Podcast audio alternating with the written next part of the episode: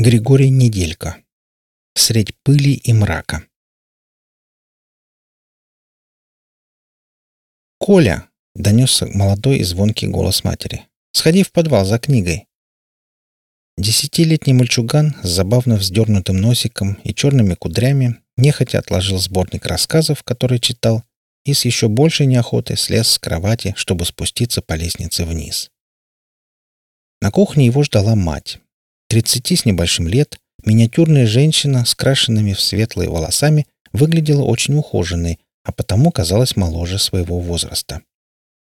«Мам!» — заготовленно, но неуверенно запротестовал Коля.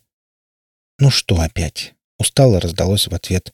Впрочем, она уже знала, к чему ведет сын. И действительно, тот сказал, «Внизу живут всякие». «Нет там никого», — принялась убеждать мать. «Не выдумывай. Ведь ходил в подвал, и пока с тобой ничего не случилось». «Мам, я чувствую. Они внизу», — продолжал настаивать мальчишка. «Николай, пожалуйста, прекрати фантазировать и принеси книгу рецептов. Между прочим, я просила тебя еще минут десять назад». «Да, ну...» Она поняла, пора переходить к самому вескому доводу. «Прошу, давай без «но», — произнесла строго. «У нас завтра праздник по случаю годовщины нашей с папой свадьбы, я кручусь-верчусь, готовлю еду для гостей, а тебе сложно сходить за какой-то книжкой». Коля открыл было рот, чтобы снова запротестовать, однако при взгляде на маму догадался, она не отступит, и ей правда была нужна злосчастная книга. «Ты просто начитался ужастиков», — более мягко, чем минуту назад проговорила мать. «По, Лавкрафт, Кинг, Сол — это писатели не для твоего возраста». «Мам!» — обреченно протянул Коля. Ладно, ладно, читай на здоровье, если нравится. В конце концов, чтение полезно. Только принеси рецепты. Хорошо, сдавшись, покорно произнес парнишка. Нога за ногу, он вышел на улицу, обогнул дачу и приблизился к старой потертой двери. Потрудившись, защелка то ли заела, то ли приржавела после очередного дождя, Коля потянул за металлическую ручку. Темный, троченный пылью проход открылся под аккомпанемент душераздирающего скрипа. У мальчика мурашки поползли по спине. Вдохнув поглубже для храбрости, он сделал первый шаг. Ступенька под ногами прогнулась, будто резиновая, и даже немного затрещала, отчего показалось, деревяшка сейчас проломится, и Коля улетит в глубокую яму. В никуда. И почему папа не повесит лампочку? Завертелась в голове беспокойная мысль. При свете было бы не так страшно. Коля ступил на следующую ступеньку, что сохранило воцарившееся молчание. Не затрещало и не заскрипело. Тем не менее, от чего-то на душе сделалось тревожнее. Он медленно шагал дальше, снова и снова, будто погружался в огромный котел с темнотой. Паренек обернулся, как бы прося подмоги у дневного света позади, но вьющаяся спиралями пыль скрадывала очертания самого прохода, не говоря уж о деревьях и прочих посадках. Постояв минуту в нерешительности, Коля обдумал немало мыслей. Все они сводились к тому, что, во-первых, настоящие мужчины, к кому, несомненно, принадлежал и он, не боятся спускаться в пугающие дачные подземелья, тем более, что бояться абсолютно нечего. А во-вторых, если стоять на одном месте, до книги он не доберется никогда. Он постарался разглядеть что-либо в подвале, но потерпел поражение. Просто надо верить, что через 5-6 ступенек начинается компактное, знакомое и совершенно не страшное помещение, ведь пугаться книжных полок и полок с вареньями разумной причины нет. Только на сей раз в игру вступило неразумное, подсознательное. Коля в силу возраста вряд ли задумывался о его существовании, вот только легче от этого не становилось. «Ладно, пойду», — решился таки он. Нога аккуратно нащупала следующую ступеньку. Спустя секунды вторая нога присоединилась к ней. Коля успел повторить это раза три, прежде чем внимание привлек странный шум.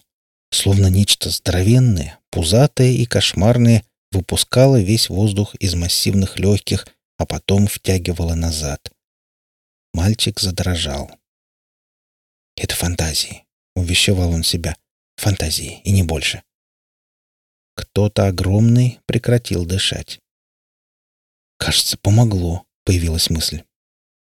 Коля спустился на ступеньку, на другую.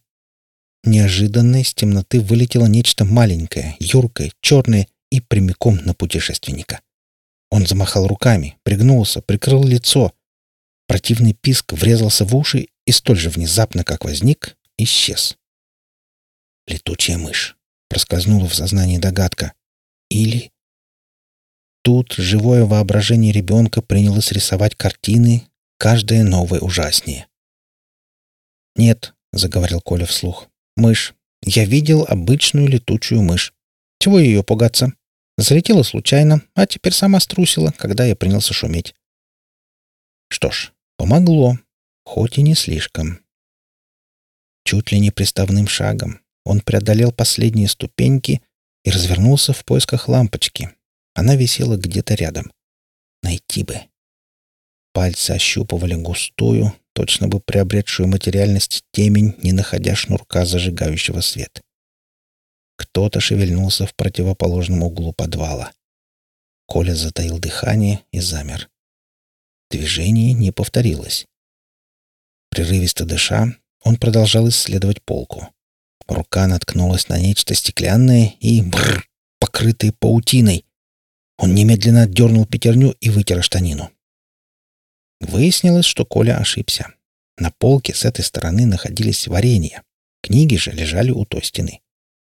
Точно балансируя на канате, он предельно осторожно продвигался вдоль входа, держа руки перед собой. Вот они коснулись дерева полки, и можно было перевести дух. В прошлый раз, когда он ходил за книгой рецептов, Коля поставил ее слева, вплотную к стене, чтобы не пришлось идти вглубь подвала. Пока он нашаривал нужный талмуд, глаза непроизвольно посмотрели внутрь матово-черного помещения, покрытого пыльной серебряной присыпкой. Лучик света ворвался снаружи сюда, и в тот же миг пальцы нащупали том. Собрание рецептов почудилось более древним и шершавым, чем раньше, что на мгновение удивило Колю. Но поразмыслить он не успел. Вместе с прорвавшим глубокую тьму солнечным лучом открылись и закрылись у дальней стенки громадные ярко-красные дужки без зрачков. Видение или отсвет, или иная вещь, однако она привела мальчика в невыразимый трепет. Коля схватил книгу, прижал к себе и вылетел прочь быстрее пули, пущенной автоматом Калашникова. Выскочив из подвала, он дрожащей рукой поспешно захлопнул дверь, вернул на место задвижку и понесся в дом. Мамы не было на кухне, наверное, отлучилась по делам. Оставив книжку на столе, рядом с приготовленными для салатов овощами, Коля, ни секунды не раздумывая, взбежал по ступенькам на второй этаж. Порывисто закрыв люк, парнишка бросился на кровать и полежал, приходя в себя. Может, улепетывая со всех ног, он и поступил как трус. А если бы в школе узнали, то начали бы над ним подшучивать. И все же лучше так, чем испытывать на себе дыхание жуткой неизвестности ненавистного подвала. Через минуту-другую, возвращая к реальности, снизу раздались привычные шаги мамы. Наверняка она зашла на кухню и обнаружила на столе книгу. Конечно, не удивилась, что Коля наверху, потому что сын любил проводить время на втором этаже. Чувство страха постепенно отступало. Как вдруг послышался голос мамы, и в его звучании пареньку померещились чужие, невероятно загадочные интонации. «А это что такое?» — удивилась мама непонятно чему, и следом позвала. «Коль!» Против воли, предчувствуя недоброе, он неторопливо открыл люк и спустился по лестнице. Медленно прошел на кухню. Мама стояла растерянная и недоумевающая. «Коль, ты что принес?» Поинтересовалась она, протягивая толстую книгу. При взгляде на причудливую обложку парнишке тотчас вспомнилась пара прочитанных рассказов из сборника. Коля готов был поклясться, что обложка сделана из кожи, из натуральной кожи. А присмотревшись, он разглядел полустертое слово, написанное крупными буквами на неведомом языке. «Некрономикон». Вы слушали рассказ «Средь пыли и мрака». Автор Григорий Неделько. Читал Олег Шубин.